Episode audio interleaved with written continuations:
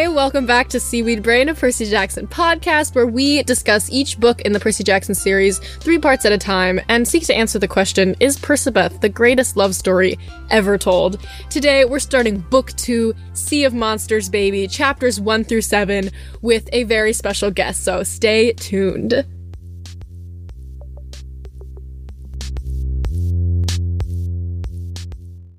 Hi. Hi. Hi, Ola. Hey, Erica. And Carter. Hello, Hi, Carter. yes, You're special I'm so too. here. No, even though you're not special It's fine. explicitly. Yeah. Thank you. Thank you for that. I'm sorry. I didn't mean to make you feel like not like the chosen one, but Ola's the chosen one today. It's my prophecy. It's my quest. Wait, yeah, truly. That is important in this in this first section of the book. So, Ola, special guest today to talk about the first part of Sea of Monsters. Hello. Hi. What- I'm so excited to be on. Yay! We've been offering first names and um, what you're studying slash studied, I guess, because you just graduated in school. I am an alumnus of the University of Michigan. They just emailed me to set, tell me that my diploma's been shipped. My name's Ola. I was a seat. Well, I'm an alumnus again, like I just said, of the University of Michigan. I just graduated with a degree in international studies and a minor in sustainable food systems, and it was quite fun for four years. So, Ola, um, I have a couple questions for you before we get into the meaty meat meat of this episode. Um, what was your like? What was your introduction to these books as a kid? How did you get into it? How crucial were they to your life and your upbringing? incredibly crucial. I was in seventh grade, and seventh grade was the worst year of middle school, worst year of my life. I would never repeat it, even for a million dollars. Um, and I picked up like a copy of The Sea of Monsters. Like I went to a charter school, and we did this like mandatory free reading time.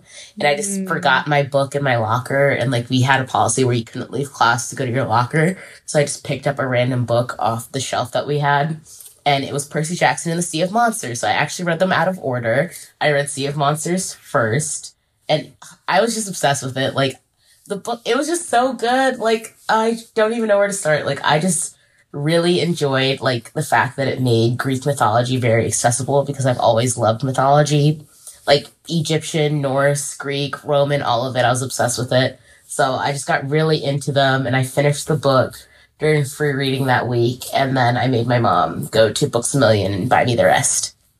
Oh my gosh! Wow. So they're really, we really, this was good. You chose the part, like the book that has true sentimental value for you. Oh, so much sentimental value. Like, I just love everything about this one. Like, the Bermuda Triangle conspiracy. Like, oh, just all of it is so perfect to me. Have you ever been to the Bermuda Triangle? No, but my middle name's actually Amelia, and I have so many theories about how Amelia Earhart died. And like, she definitely crash landed in the um, Bermuda Triangle, and then coconut crabs ate her bones, and that's why we don't know where she disappeared. Because coconut crabs are like massive creatures with these insanely sharp claws, and they literally smashed her into smithereens and ate her. Oh my god. You know, if anyone else told me that, if literally anyone else told me that, I wouldn't believe them. But because you told me that, I'm keeping it and I'm putting it on the internet and I'm gonna stand by it I as believe fact. it. I firmly, I believe this fact. Like, I 100% believe it is fact. Did your parents also believe it when they named you that? Uh, I was named for my great grandmother. Uh, it has nothing to do with Amelia Earhart. I just co opted her story as my own. Are her bones okay? Uh, coconut crabs ate them, so I doubt it. They're terrifying. Like, look them up when you get a chance. Okay, I will. Thank you for this. This will occupy the rest of my week. Researching conspiracies on how Amelia Earhart died. okay. Um, and my other question for you is how did you pronounce the name of Percy's centaur mentor teacher as a child when you first picked up the Sea of Monsters? Well, up until yesterday, I was saying Sharon until my girlfriend told me it's Chiron. And it was very embarrassing for me. we love that. Oh okay. Oh my god. Thank The vindication. God. That is exactly that's how I said it too. Sharon. yeah. I thought Yeah. it was Sharon. I also thought Carlisle from Twilight was Cart Leslie, so I just had poor pronunciation as a child. Okay, that's really good. I'm really glad that we're on the same page here. This is gonna color the tone for the rest of the episode now. that we we don't have to be enemies. and then this is a part that we've been offering as a question if you have strong feelings about it, but not like forcing you to answer because it's also kind of dumb. Um, who's your godly parent? I think it would be projected onto me. I think about this all the time. I think I would be claimed as a Hephaestus child. like, like, okay, but like, if you think about it, like, the first, like, objectively African American character is mm-hmm. Charles Beckendorf. Beckendorf. Who's in the Hephaestus family.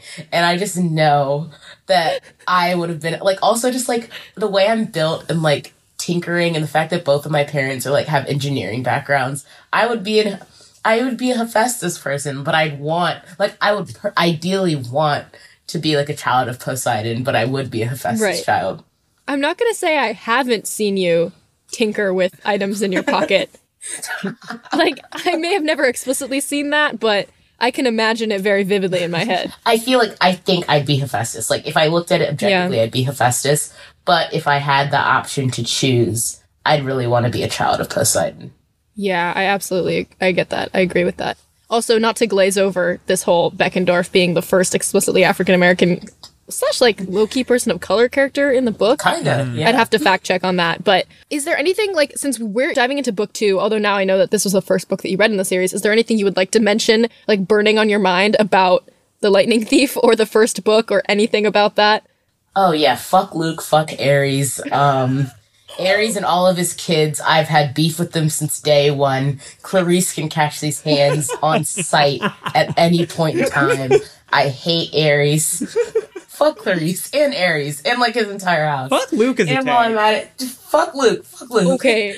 Yeah, Luke's no, I'm gonna Sorry. Mm. See, I can't even hold myself back. Luke is the worst character in the series by far. He Ola. starts off just on some nut shit by like stealing the lightning bolt, even though it's so obvious throughout the whole book that it's Luke. Like they repeatedly mention someone should have stole this at the winter solstice. We know who was there at the winter solstice. Clarisse couldn't do it because we Clarisse know isn't from the about it beginning. from day one. You're it's absolutely obvious it's right. Luke, and he gave him the shoes that almost killed Grover. Like it was obviously Luke. Ola, I think it's really speaks to your character and integrity as a human being. integrity that neither Carter nor I have. That you have not fallen for Luke. Luke's sad boy, angsty, traumatic past, but still AC. cute look. It's a criminal. I was like, how far are we gonna get into this podcast before Ola calls someone a criminal? Not far, because fuck Luke. like five minutes. okay, great. I'm gonna need. I need. I'm gonna need you to like write down a list of like criminal and not criminal characters in these books. Oh yeah, I could give you a list easily. Clarisse, criminal. Luke, criminal. Those Stoll twins in the Hermes cabin. Criminals. Yes, Travis and Connor are always on some criminal shit. Like the I'm really- chariot races, crime. I'm really glad that we actually we have finally have somebody who has different opinions. Um, slightly, not entirely, but slightly. Because yeah, we we've we've already outed ourselves as being obsessed with Luke. I just can't get into it. Maybe it is the fact that I am gay, but like just off dome, I was just like, he's so fucked up. Like he's always just doing something wrong and like getting away with it, and I just hate it. Like he should have died in this book, but didn't. Like this would have wrapped up the series quite nicely if they would have killed him on that ship. Okay, well, I'm really glad I asked that question I'm sorry, because I didn't had think an I was gonna get answer this for it. angry so quickly. No, that was very informative. I'm really glad. I'm not here for people with wishy-washy opinions. okay.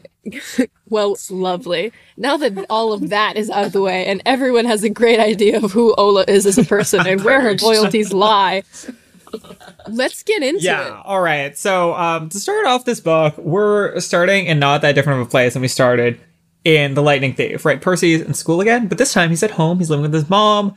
Um, and he has actually managed to get through an entire school year without getting expelled. And we're really proud of him. This is such an achievement. Educational system is a mess. Even if he's going to a hippie woo-woo little Montessori progressive school. They literally seem like they're making fun of Montessori schools. Yeah, or like some kind of charter. Yeah. Yep, charter The, te- the teachers are Mr. Bonsai and Mrs. Tesla. Yes. It's ah. he's he, he's almost made it through a year at the school. He, he he the first thing we get here is that he has this dream about Grover. Grover's running away from something. Grover's terrified. There's a storm brewing. He's like off on his quest for Pan, and clearly something is amiss with that. But we don't know what it is. He wakes up. Gets ready for school. Um, We also get this little bit of foreshadowing about how Percy's not supposed to go back to camp. What? Are things different? Is camp, even though it's supposed to be a safe space for us now, once again an unknown that we have to venture into? And this hero's journey take two? wow, that's powerful. Nothing is safe. The stakes are high yet again. Also, Sally is back with those blue pancakes. and she is more radiant than ever. Oh, Sally. Gabe a is gone. Queen, not a criminal. Gabe, criminal. Sally, not a criminal. That's absolutely great. If you said Sally was a criminal, you'd be kicked out immediately. No, We would just end like- this episode, start from scratch. We'd never be friends anymore. Um, it's also like this kind of like, I mean, there's a lot of parallels to this. Like, it's no longer safe. What we established in the first book is is like you can't take anything for granted. Like, Dobby is trying to get Harry not to return to Hogwarts right now, except it's Chiron, and there's actually good reasons. I've also never really read the Harry Potter books. I've read like book four. I think I've read book three, four. That's six, powerful, and I think that'll be necessary to keep this conversation on track. To be to be frank, um, given the past episodes, Yeah, we've really we've been doing our best to absolutely shit on Harry Potter. Oh yeah, but fuck Harry Potter, fuck J.K. Rowling. Both criminals. Literally, Harry's Potter an becomes actual a criminal. Potter becomes a cop. It's so correct. Oh my He's- god. Wow. Literally becomes a narc. He, he can't be trusted. Yeah, so so so we're heading off to school. Like we said, it's this school that's supposed to be very progressive, but we get the idea very quickly that it's not. You know, it's it's very performative, uh, white liberalism in name only only type of energy. Where like they're kind of the teachers in the name of progressivism are sort of not really teaching them things. Like the English final, Sounds like a school that maybe I've been to before. their, their English final is them like learning about um Lord of the Flies, I believe, where they're just sitting in like the playground for an hour unsupervised and surviving it. The science final is making something explode. Yes, this I, I was deeply humored by this. Um, at first reading and even more now. So we're, we're at the school and we we we're introduced to like a few people quickly. We should probably mention Matt Sloan, the bully of the private prep school, is back, and this time it's another rich white child whose entire personality is about exploiting his wealth privilege to attack others. We love to see that. Delightful. Yes. Yummy. More importantly, the other person we're meeting at school is is Tyson, Percy's friend, um, who he's met this year, and this is probably a good time to really sit with this and dive in on Tyson. We're just gonna sit with it right away. We're gonna we're just Let's talk about lay out Tyson. all of Tyson's facts out there and have a conversation about about Percy's new friend in Yeah. school. He is six foot three. He um is described as having like a brutal looking face. Whatever that means. which might be which wait, whatever that means might be confounded by the fact that um they can't really they're not looking at his face yes. like i think that he it's they're not implying that he's like really ugly looking i think they're implying this like hesitancy to look at him which is like part of the mist so we don't exactly get exactly what he looks like yet um and he well he has a very deep voice but he quote like talks funny like a much younger kid maybe because he never went to school until now because his backstory is that he is homeless in new york city and the school took him on as like a quote unquote project um, or like a charity thing to house this like homeless kid or they're not even housing him i think still he's still homeless. homeless as he's Oh going God, to yeah, school can we please talk about this? Can like this is rereading this as an adult, like really like as a, even at, like in middle school, I was like, why don't they get him off the streets? Why is it just a known fact that he lives in a fr- refrigerator box? Like I know mm-hmm. Sally doesn't have the funds, but Percy can share a room. Why is he homeless? Why is his best friend mm-hmm. homeless and they're okay with this like supposed seventh grader going to sleep every night in a refrigerator box? Like, how is that okay? I think it's I think it's like on one hand it might be like a funny oversight by Rick and on another hand it might be like another funny attack on like the white liberal school Yes.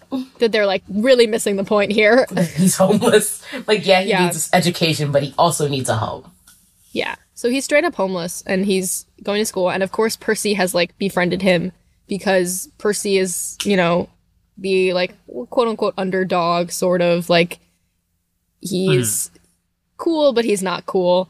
Um and he's like Tyson has been like his best friend this year because like previously it was Grover, right? Like that he would hang out with at the old school, but Grover has gone on his quest. So Tyson has sort of taken that like best friend role. But also Percy has this sort of interesting relationship with Tyson where he is like even before, you know, we find out what we're about to find out, Percy's almost like a big brother to him in the way that like because of this thing that we need to talk about with Tyson, quote unquote talking like a younger kid, like Percy feels the need to like protect him and stick up for him and stuff like that. Even though we're going to see very quickly that Tyson is more than capable of taking care of himself. And that also Tyson is like literally we find out later like a young child. Yeah, right? he's like, a baby by like Cyclops standards, Yeah. right? But so was like Grover was Yeah. also sort of like young for his, even though because like Grover was technically like yeah. 26 or something, but he was like a an adolescent in like human age. So that's kind of like the thing that's going on with Tyson.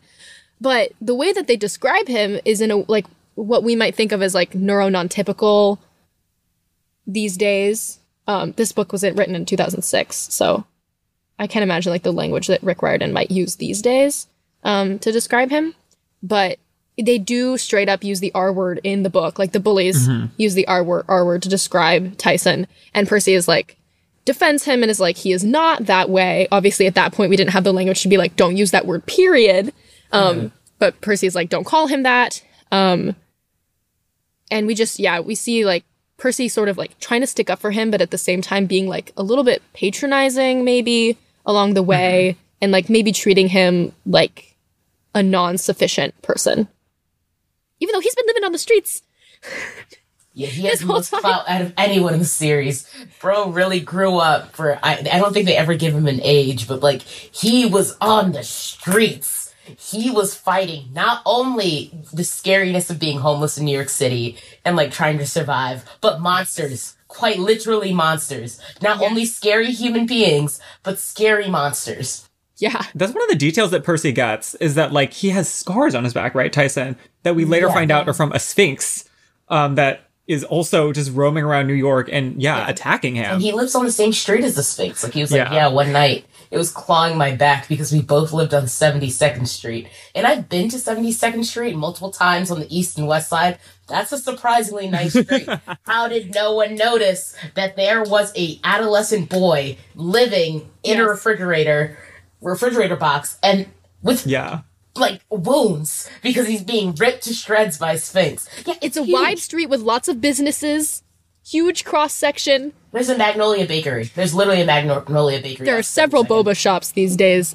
multiple bookstores. I mean, we, we know that Rick maybe doesn't have the strongest grasp of New York geography and like what, what the Upper East and West Sides look like. Here's a great example. But How does Not- Sally Jackson afford to live on the Upper East Side? Also, something I've been sleeping Yes. on. Never really brought it up. She I think works about it at a every candy day. store in Grand Central. She pulls herself up by her bootstraps. Has no parental, family, generational wealth. Where is Hun getting the coin to live on the Upper East Side with Percy?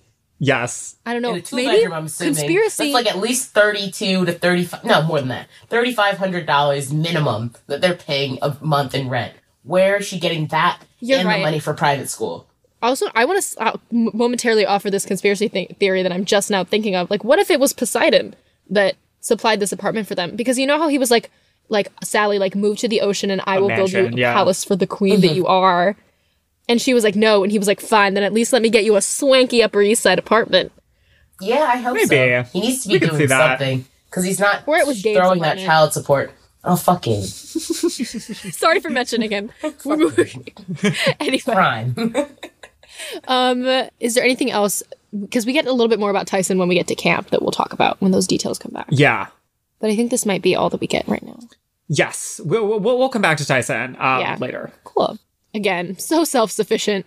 Doesn't need anyone to take care of him. Just there to help, frankly. Literally. He's like, I'm here. How can I help?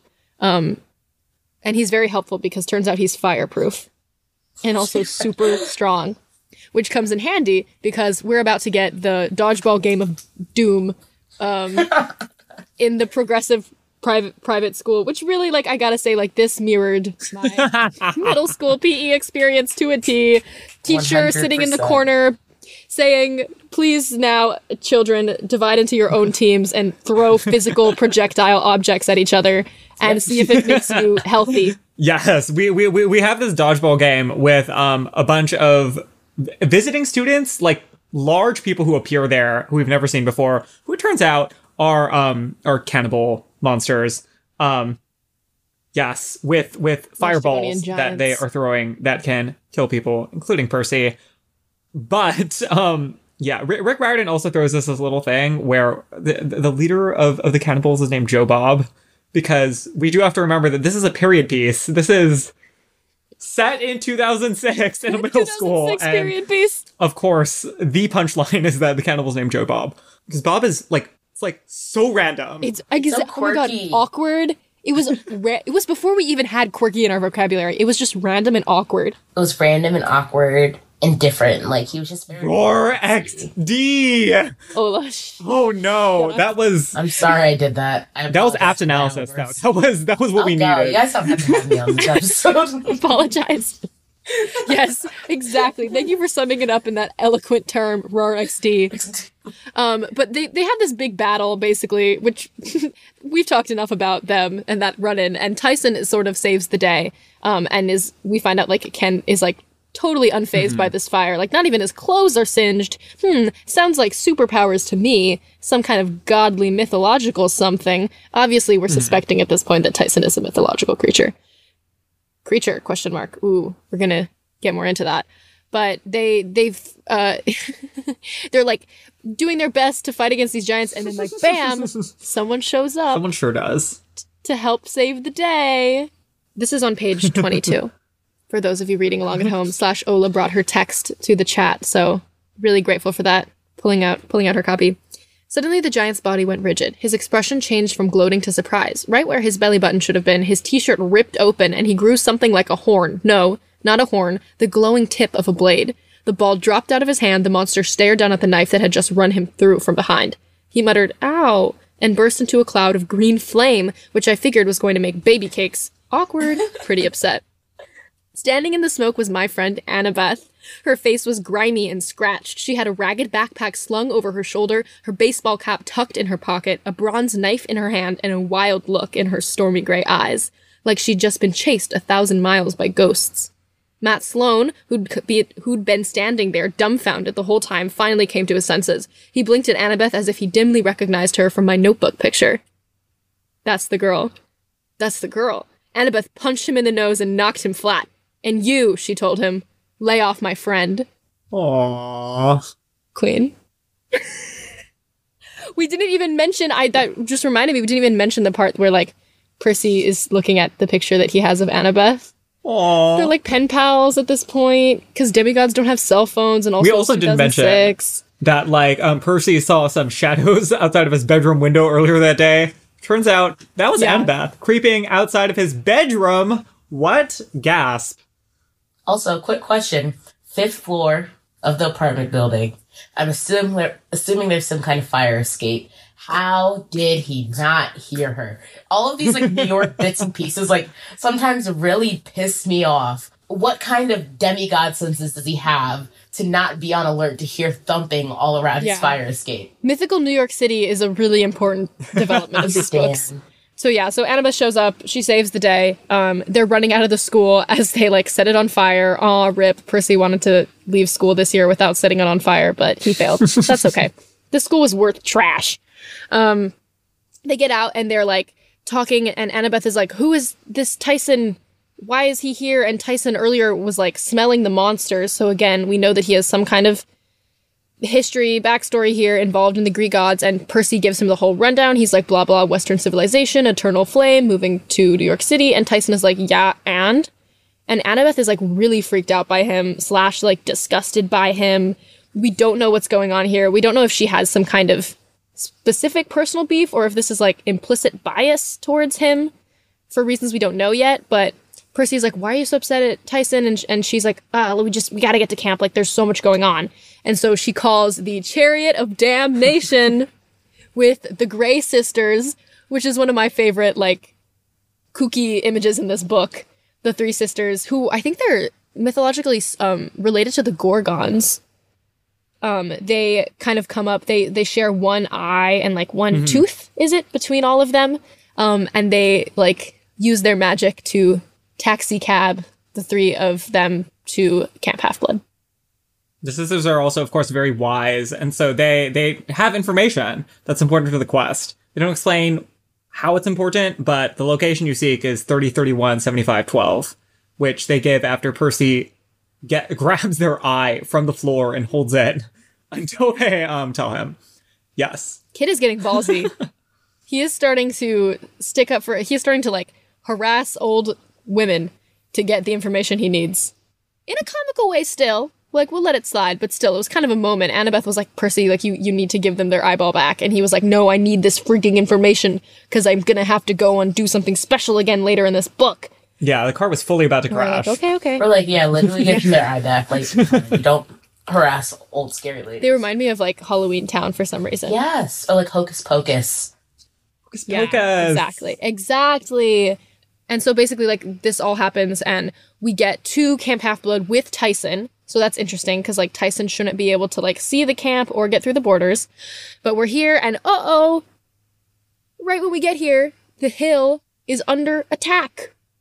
Bum bum. We're going to take a quick break.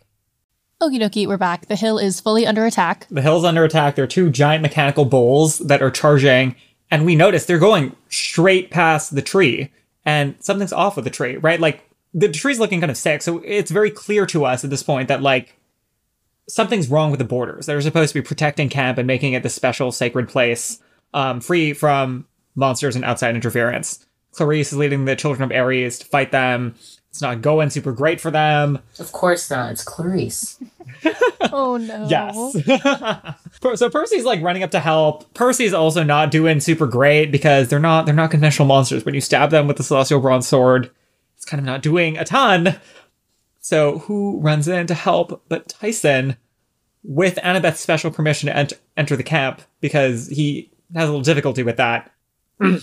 runs in, catches the bull, which is flaming. We should probably also mention these bills are like superheated mechanical things. Um, and Tyson just grabs the fiery bull, is engulfed in flames, survives it, beats the bull up.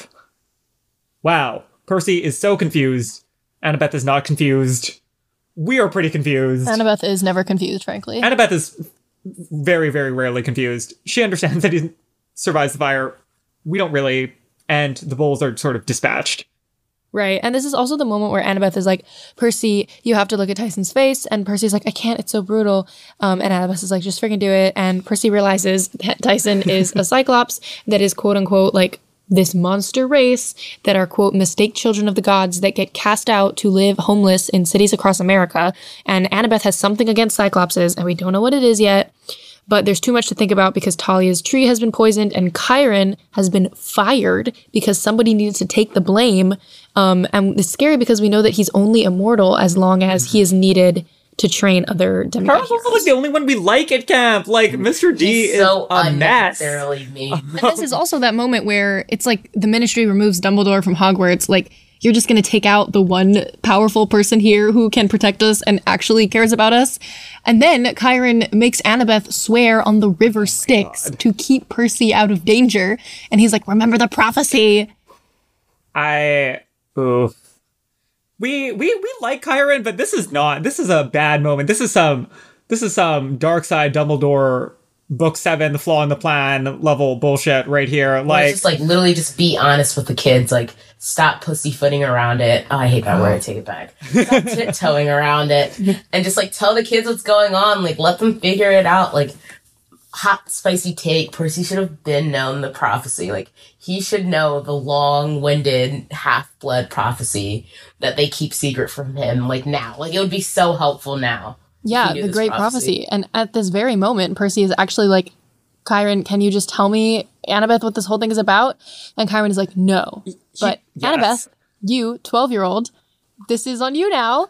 This whole thing. is a crushing responsibility. Like on the river Styx, that is like punishable by death. And to ask this other 13 year old to protect Percy, who also, as we know, is like not easy to protect. He is someone who No. is impertinent, running off into danger. Literally into danger. Ah, adults need to take responsibility for more things. Is such an important lesson from the series.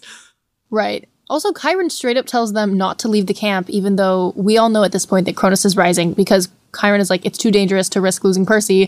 He's literally just a tool of the prophecy right now.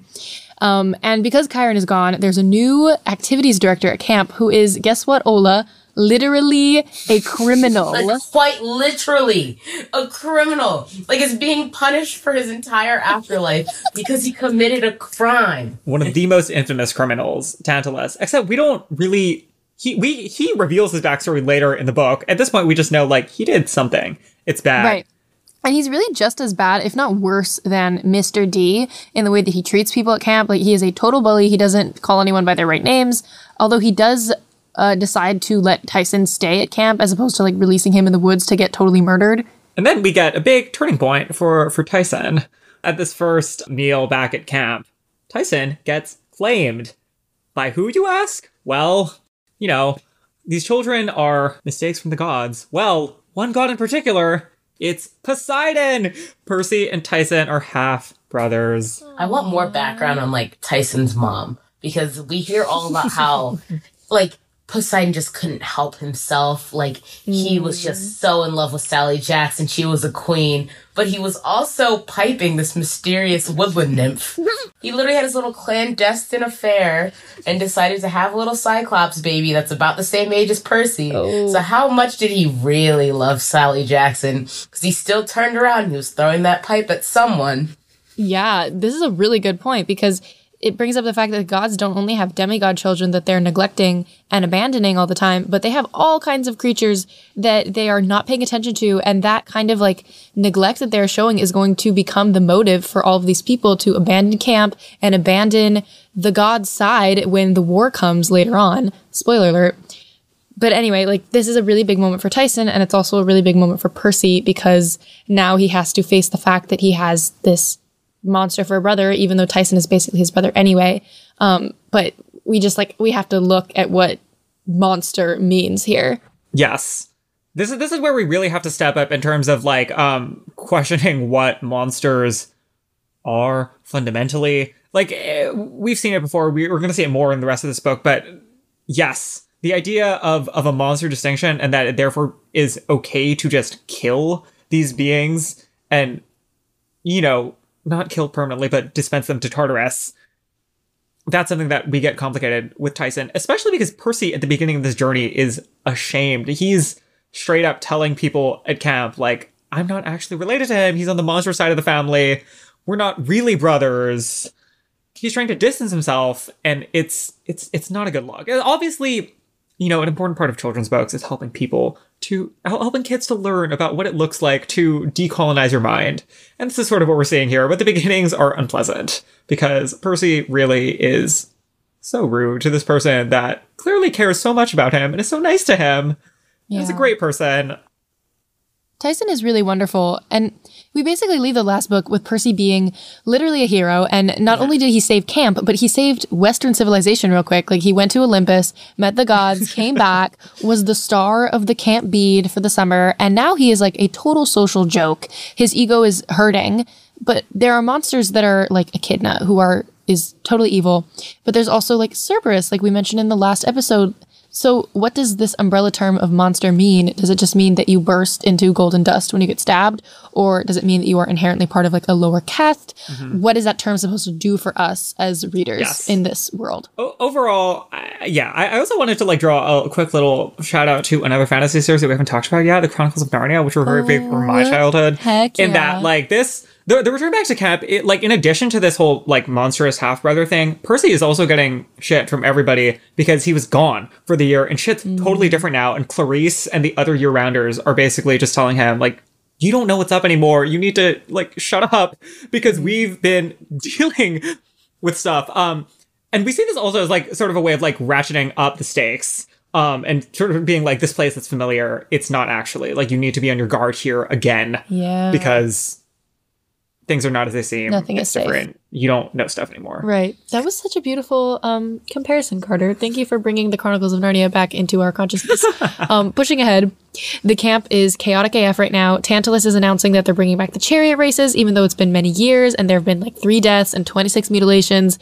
It's a super Triwizard tournament type move. Um, all the cabins sort of like team up, but Percy and Annabeth decide they're going to be together because Poseidon and Athena, horses and chariots, we've been through this. They're going to get together and they're going to fuck all the other teams up. Now, Kith. Ola, they are 13. 13 year olds can cast. It's fine. There, there are a few things that we want to quickly mention with the chariot race. One is like a parallel to the Triwizard tournament, and that like they were being actively subjected to danger as a means of distracting them from the other challenges that are befalling the world. Um, Yep. uh, we also um, should probably mention that like the Percy Percabeth team quickly falls apart because per- like Annabeth and Percy have this really hard conversation where Percy is like mad all the time because of Tyson and everyone's bullying him, but also mm-hmm. Annabeth again still has this this grudge and it, we're getting now specifically that like she doesn't like Cyclopses and why is Annabeth racist? Mm. Yes, she is, but why? Yeah, like we don't want to let her off the hook o- for this. Like we're not going to. Yeah. We're just waiting to see maybe like where this is coming from. she also yeah like the, the, like it- it's also a very interesting conversation because percy's out here like basically attacking tyson and then as soon as annabeth is like yeah i maybe you're right percy flips right back around and is like how dare you uh, we're not friends anymore Percy is like a whole mess right now. May- maybe going in the right direction where we're actually sort of pleased to see percy sticking up for tyson but also by like driving annabeth away Yeah, so basically it's messy, and Annabeth is like, "Fine, you and Tyson can be together," and their team splits up. And that night, the brothers have like a chat in their cabin where Tyson is basically asking Percy, "Are you ashamed of me?" And Percy's like, "No, no way! Like we got this. We're gonna win the race." Um, and then Tyson falls asleep immediately because he is a total king, um, who does not waste time. Um, and then Percy has another dream. But this one's different from the other dreams because he talks to Grover. This isn't like him eavesdropping in some other conversation. Grover, we learn, has set up some sort of empathy link with Percy um, and is just telling Percy, Can you come rescue me? I'm trapped with.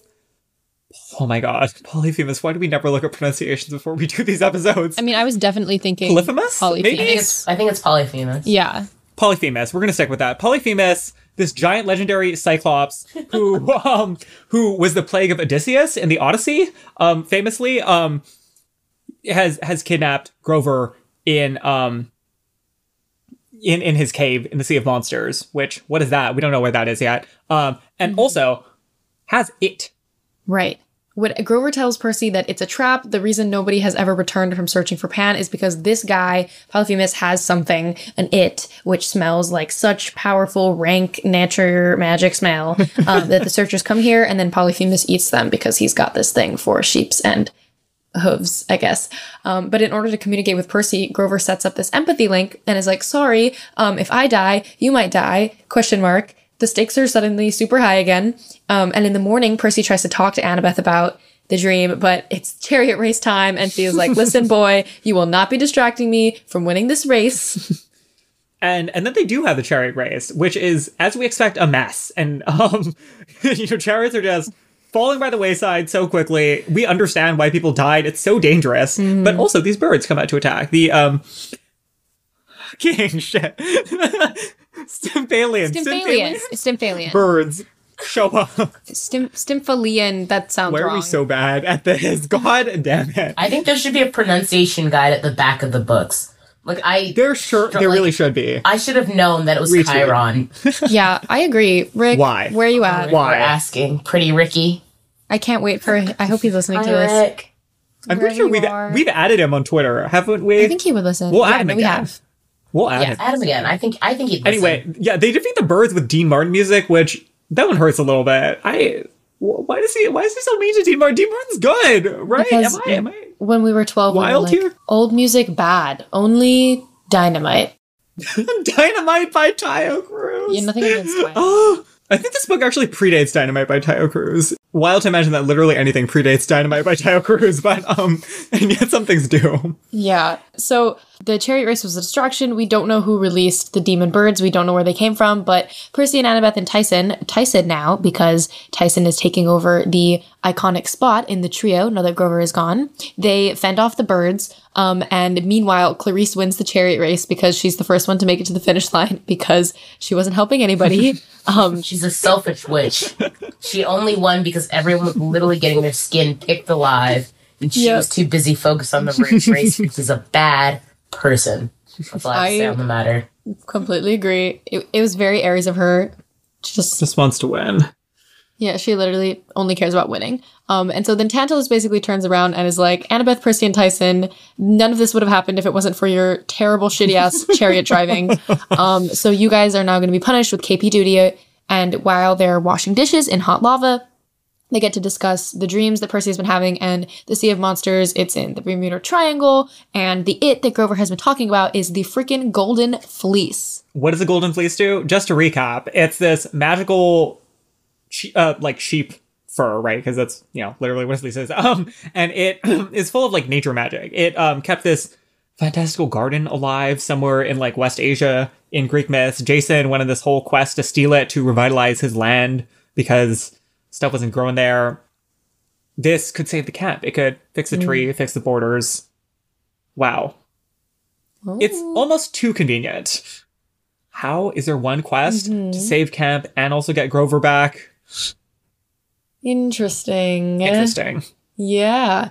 Well, Percy, we're just like going with it now because Percy is all riled up and he knows that he needs to save Grover. So the trio goes to Tantalus and is like, straight up, we need a quest. We figured it all out over KP duty. And the campers are all like, we need a quest. We need a quest. And then Tantalus is like, fine, Clarisse. And then the campers are like, Clarisse, Clarisse, Clarisse. These like hive mind boobs. And Clarisse says, yes, I am your hero. I accept. Percy is like, but it should be me. Like, it was my idea. It's my best friend. Um, and he realizes that the Grey sisters gave him nautical coordinates to the exact location in the Sea of Monsters. And Tantalus is just like, shut up, you freaking impertinent baby. Um, and basically, we're just not really pleased with anyone in this situation, but frankly, least of all Percy, because quests are like not given out willy nilly. And honestly, to expect that he is just going to get granted a second one is some like big three entitlement, like bullshit. Yes, and to shut everyone up, Tantalus tells his own story as a ghost story to the people of camp, and we f- get to refresh on this for those of you who um, need to brush up on your D'Aulaires a little bit in this moment. Tantalus um, stole nectar and ambrosia from the gods, and um, you know the gods didn't like that. So to show that there were no hard feelings, Tantalus invites them to a feast and tries to feed his son to them in the meal. He murders his children and tries to feed them to the gods. It's wild. This is truly demented. He's one of the icons of the field of punishment because he's like this is such a high level offense that we get.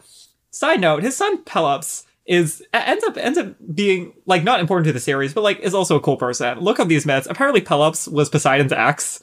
So we never talk about them in these books, but What? yeah, Pelops um, was Poseidon's ex and was uh, a big chariot racer. Pelops' whole backstory is about chariot Oh, racing. uh. Maybe that explains why um, Tantalus starts the chariot races and like is excited to see these these you know upstart demigods kill each other um, as he sort of hoped would happen with his son, who he again murdered. Uh, Pelops also started the Olympics, which is cool tidbit. cool Pelops is really cool. They named the Peloponnesian Peninsula after him. I didn't a know any of deal. this. We'll move on. we're, we're back in the cabin. Tyson and Percy are having another heart to heart after Percy is sort of peak angsty, angry. It should have been me. Energy and Tyson is out here saying the things that we know Percy has thought through for himself. Tyson is thinking, "I shouldn't have been born.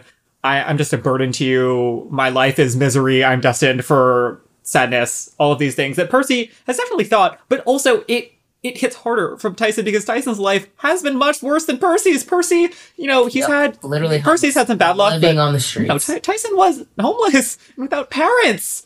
A nice street, still um, the streets. Per- Percy used to like sort of comfort him, even though Percy himself is not over these same issues and has to, you know, basically tell someone that it's okay when they're in a situation that is like his, but worse. Yeah. That's really interesting. he's sort of growing again like we see him growing up. The growing up is really rapid in each book. Like he's going from being 12 to 13 and he's learning how to digest his own feelings while helping somebody else at the same time.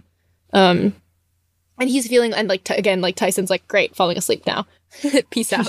And tyson conks out and percy takes his illegal cokes down to the beach because he's like i need to clear my head. Gotta talk to my dad or like just be with the ocean the lake um, and we meet a new character, a new god in this moment. In this like really cool. This is one of my favorite scenes where he's just like Yes. on the beach alone at nighttime, and Hermes comes jogging up in his like runner's suit, and we like get to talk to him, and he's like clearly came here just to see Percy, um, and we don't exactly know why, but he has this whole conversation with him, um, and we meet Martha and George, who are the snakes on the caduceus, which I love because it reminds me of Who's Afraid of Virginia Woolf. Like that had to be a purposeful little Easter egg there that they're like always arguing and stuff, but they're really funny and they're a great addition to this book and the rest of the books.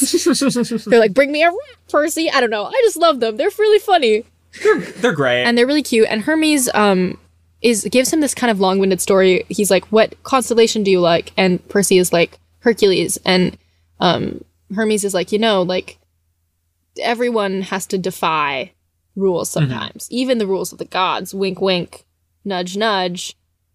Time to be impertinent, Percy. And he gives him these gifts. He gives him a compass. He gives him like which are like winds. Um, and he gives him these like vitamin gummies that are supposed to like help him out. Um, and he has this like heart to heart where he's like, hey, like, listen, I need you to go on this quest anyway because I need you to help my son. Huh, yes. This is this is the first time we're meeting Hermes, especially you know, w- which is important to us mostly in the context of Luke. Like this is Luke's dad, who he hates so much, hmm. and he showed up here, and he's like nice. This is like one of the like we we mostly liked Poseidon, but Hermes is kind of for me at least this is the god so far that I've liked the most by a Me pretty too. substantial margin. He's like adorable. He has these, you know, like George and Martha are great, and I think that speaks well to his personality that he has these people around who are openly like insubordinate to him and are kind of like meant to serve him.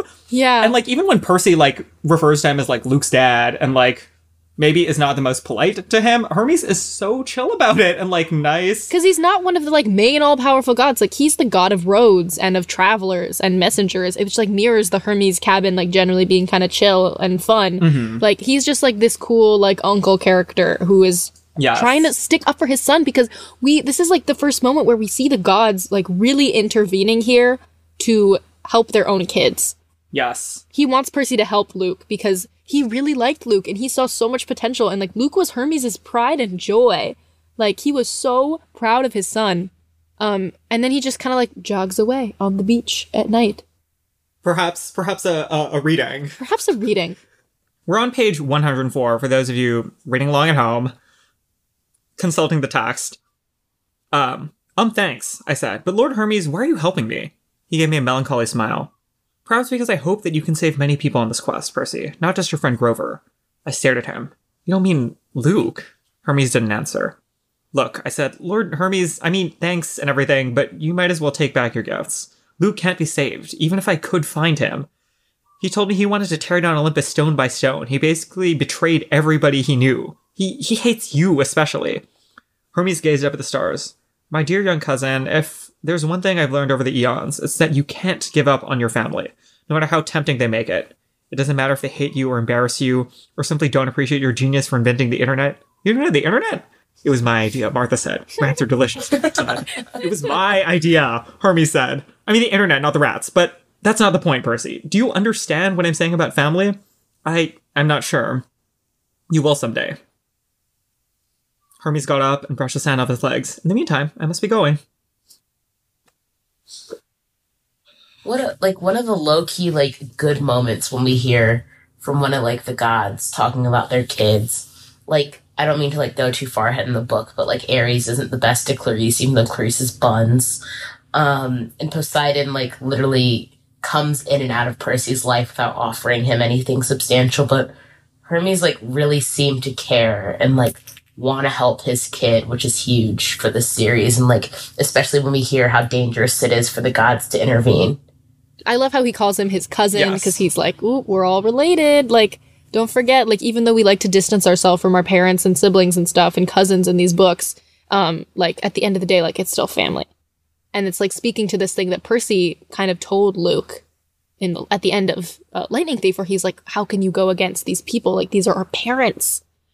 And Luke is like, "Not my parent." Um, Now we, we don't want to oversell it. Like there are definitely things to complicate here. Like Percy, like Hermes is sending Percy on this quest, knowing that it's against the rules, and he's kind of using Percy, Oh, right? yeah. Like he's giving him these nice tools, but he also has an agenda Yes. that he showed up with. Absolutely. And also, uh, like we, we don't want to presume to know Luke's perspective here, but clearly, like Luke doesn't have the whole picture, but he has something. Like there must be a reason why Luke hates Hermes so much. And at this point, we're mostly just confused about what that could be because Hermes seems like great. So what's up with that? Ah. And with that, Hermes leaves Percy with this giant decision. Tyson and Annabeth show up. They have the bags packed. And he's like, You have five minutes. Are you going to go on this legal quest or not? Gasp. Cliffhanger. bum bum, and that is where we're ending for this first third of the Sea of Monsters. Before we go, Ola, thank you for being so generous with your time. Thank you for having me. today. Um, before we go, I have a couple questions for you. Even though we didn't spend a lot of time talking about Percabeth in this episode, you know, because they're 13 and they're worrying about other stuff, we've got new characters and plot. Um, still, it's very important to me to ask you do you believe Percabeth is the greatest love story ever told? Yes and no. I'm reading back as an adult. I think yes, yes, yes. Um, mm, no, reading, okay, reading it when I was younger, 100% yes. Reading it now, there's a part of me that doesn't, I hate that like trope that like boys are mean to you because they like you. Sometimes when they're mean to each other, it really pisses me off because boys should not be mean to you because they like you. If you like someone, you should treat them with kindness and respect. But also their banter is so cute and I just think that Rick really takes the time to build their relationship in a healthy way where it isn't like, oh my god, they have a crush on each other, like they hate each other because they're in love with each other. It's like, no, they really truly do care for each other and want to keep the other one safe and like value each other and both recognize each other's strengths and want to build each other up through their weaknesses. And I just think that, yeah, in that regard, I think this is the best like series running like romance that I've seen in like a young adult novel. Yes. Yay. Yeah, that's a really great answer to the first uh, part of this book, where we do see them fighting a lot and we see like Percy being mean to Annabeth and Annabeth being low key simply racist. Um, and our second question for you, Ola, is Do you think we should be yet again setting out on a dangerous quest at the hands of the gods just to be saving Western civilization? No. no. Literally, like, there's a part of me, like, I don't want to say I see what Luke is saying, 'cause fuck Luke. But, um, the fact that they have two options and the binary is either destroy what it is and build something better, or like be complacent and keep it the way that it is, is really like hard for me to wrap my head around. Cause like, especially now when we have like so many conversations about abolition going on, like, it's really hard for me to sit here and say like, oh yeah, it is completely like worth it to just like let Mount Olympus be shitty and like let them stay in power and stay at the status quo. Mm-hmm. Mm-hmm. But also Luke was on some like, I want to revive the Titan God, you know, I want to kill millions of people. Like there is a better way to do what Luke wanted to do. There's like a middle ground. I think that there should be a better middle ground of like, yeah, the system doesn't serve us the way that it should and we need to fix it. But that doesn't mean we need to call upon the scary, scary titans and murder humanity as we know it. There's better ways to do that. And I think that Rick and like Percy really like work through that in a much better way than what stupid ass Luke had in mind. That's an excellent answer. Yeah. I really appreciated that. Thank you, Ola. You're welcome. Thanks for having me, guys. So that concludes uh, the first episode on Sea of Monsters. Thank you, Carter. Thank you, Ola, for being with us today. Love you both. Join us next time for the meat of the quest and some fatal flaw action and a very, very special underwater bubble. Ooh. Okay, bye. Bye.